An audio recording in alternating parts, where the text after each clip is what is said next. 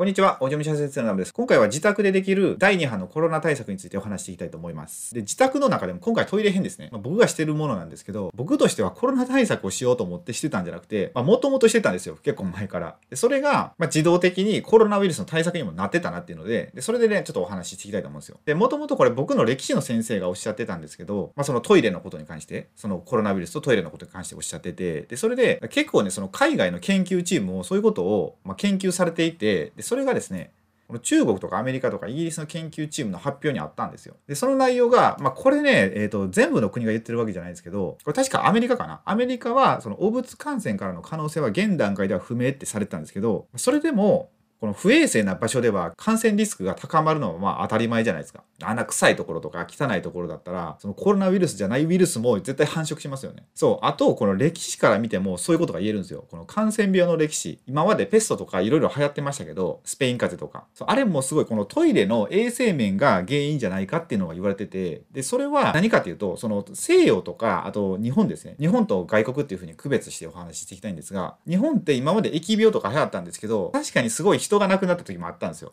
結構昔に。まあ、それでも、この海外でペストとかまあいろいろ流行るじゃないですか。その比率に比べたら、まあ、日本はそこまでの被害は受けなかったんですよ。海外に比べると。で、今回のこのコロナも一緒じゃないですか。その第1波ですよね。2020年の3月ぐらいですか。3月4月ぐらいに流行り始めましたけど、それでも重症になる方とか少ないし、比率的に見て、この海外と。まあ、死亡者もこう亡くなられてる方いらっしゃいますけど、海外に比べたら圧倒的に少ないですよね。で、それはやっぱこういう衛生面とかそういうもんじゃないかって、まあ言われてる方結構いらっしゃるんですよ。そう、だって昔から、まあ今も結構日本って清潔じゃないですか、基本的に。海外とかよく行かれる方すごいわかると思うんですけど、なんか海外のトイレって結構汚くないですか？僕も昔よく海外行ってたんですよ。遊んだりこう留学しに行ったりしてたんですけど、むっちゃトイレ汚いなと思ったんですよね。まあそれに比べたら、まあ日本も確かに汚いトイレありますけど、基本的にみんな綺麗ですよね。あれがすごいなんか文化の差かなとは思うんですが、疫病とかが海外で流行ったって話、まあしてるじゃないですか、今。で、それって、例えばヨーロッパのその下水とかそういう話をしていくと、昔ってすごいまあ汚かったんですよ。で、例えば、用を足しますよね。それをその道に捨ててたみたいな。道に捨てたらめっちゃ汚くなるじゃないですか。で、その汚物を踏まないように女性がハイヒールを履くようになったとかってあるんですよ。だって、女性ってあのスカートとか履くじゃないですか。で、それが汚れないように、ああやってちょっとこう、ヒールを履いて汚れないようにしてたみたいな。それがハイヒールの始まりだったりするんですよね。まあ、でも日本ってすごい清潔にしてたんですよ。その下水が発達するのも早かったし、こうちゃんと居住区の外でトイレが作ってあって、で、そこで用を足すようにしてやったとかってあるんですよね。そうだから衛生面ですごいしっかりしてたから、だから日本ではそういう感染症が起こりにくかったとか、広がりにくかったとかって、まあそういうことがあるんですよ。そうから今コロナってすごいもうこれから一緒に生活していかないといけないようなレベルじゃないですか。そうすると、まあこのトイレっていうのはすごい考えていった方がいいかなって思うんですよ。まあいくら今綺麗にしてるからといって。で、その対策として、えー、これですね。えー、対策が、まず蓋をしてから流すってことですね。で、これって僕もなんか別にそんな気にしてなかったんですけど、調べてたら、この蓋をせずに流すとするじゃないですか。まあ、和式だったら無理ですけど、洋式だったらまあ蓋ありますよね。で、蓋をした時としない時って、蓋をもし開けたまんま、まあ、流すとしますよね。そしたら、その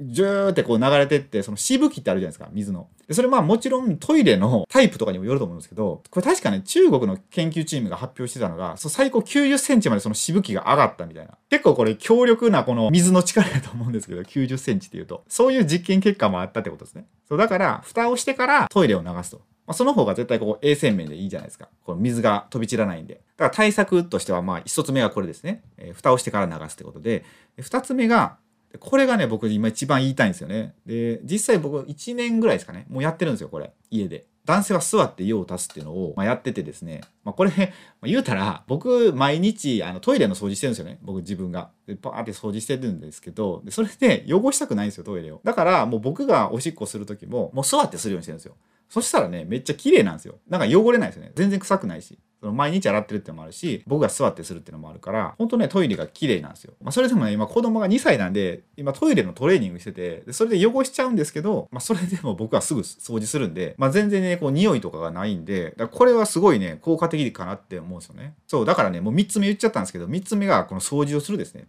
掃除ってね、ほんとした方がいいと思うんですよ、トイレ。その、よく言うじゃないですか、その、社長さんとかがトイレを洗ったら金運アップみたいなこと言うと思うんですけど、あれ本当に僕そうは思うんですよね。まあ、それを聞いてトイレを掃除し始めたっていうのもあるんですけど、トイレ掃除はね、もっと前からしてるんですよ、ずっと。そう、やってるんですけど、なんかね、やっぱトイレって一番汚れるじゃないですか。そのトイレとかあと台所って。その汚れるところをきれいにすると、運が良くなるっていうのは思うんですよ。で運も良くなるしそのすごい気分がすっきりするんですよね。朝まあ朝一でこう掃除してなんか一番汚れるとこじゃないですか。その一番汚くなるところを、まあ、掃除することで多分すっきりするんですよね、まあ、本当になんか心を磨くみたいな感じでこう拭いてるんで。そうやってすっきりした状態で、まあ、仕事したり、まあ、普通に生活できるから、まあ、運が良くなるかな多分気分がいいんでしょうね。そうだからねこの掃除をするっていうのはそのウイルス対策としてもいいしその自分の人生を豊かにするっていう意味でもすごいいいと思うんで、まあ、これはね是非やっていただきたいなと思います。今回はですね、まあ、コロナ対策みたいなお話をさせていただいたんですけど、まあ、一応まとめておくと、トイレからの感染は研究中で可能性としてはわからないんですけど、まあ、歴史から見ていくと、やっぱトイレって綺麗にしておいた方がいいよねってことは絶対言えるんですよ。なんで、今回のこの蓋をしてから流すっていうのと、まあ、男性は座って用を足す。で、えー、綺麗に保って、まあ、基本的に掃除をするってことですね。そう、こんな感じでね、していただいたら、コロナ対策になると思うので、ぜひね、日常で取り入れていただければと思います。はい、こんな感じで今回の動画はこれで終わりたいと思います。今回はコロナウイルスのこの対対策についてお話しさせていただいたんですが、まあ、またね、これからやっぱ第2波とか来るって言われてるじゃないですか。第2波、第3波って来るって言われてるんで、まあ、その今準備期間だと思うんですよ。だ今のうちにできるだけ、まあ、やれることはやっておいた方が絶対いいと思うんで、まあ、今ずっとね、こういろいろ勉強してるんで、まあ、もし皆さんにお役に立てているようなね、情報がまたあったら、動画でシェアさせていただこうと思うので、もしまだチャンネル登録されていない方いらっしゃったら、よろしかったらチャンネル登録お願いいたします。あと、ご意見やご質問がありましたら、またあのコメント欄に書いていただいたら、コメントでお返しさせていただくか、動画でお答えさせていただこうと思うので、よろしかったらったら何か書いていただければと思います。それでは最後までご視聴いただきありがとうございました。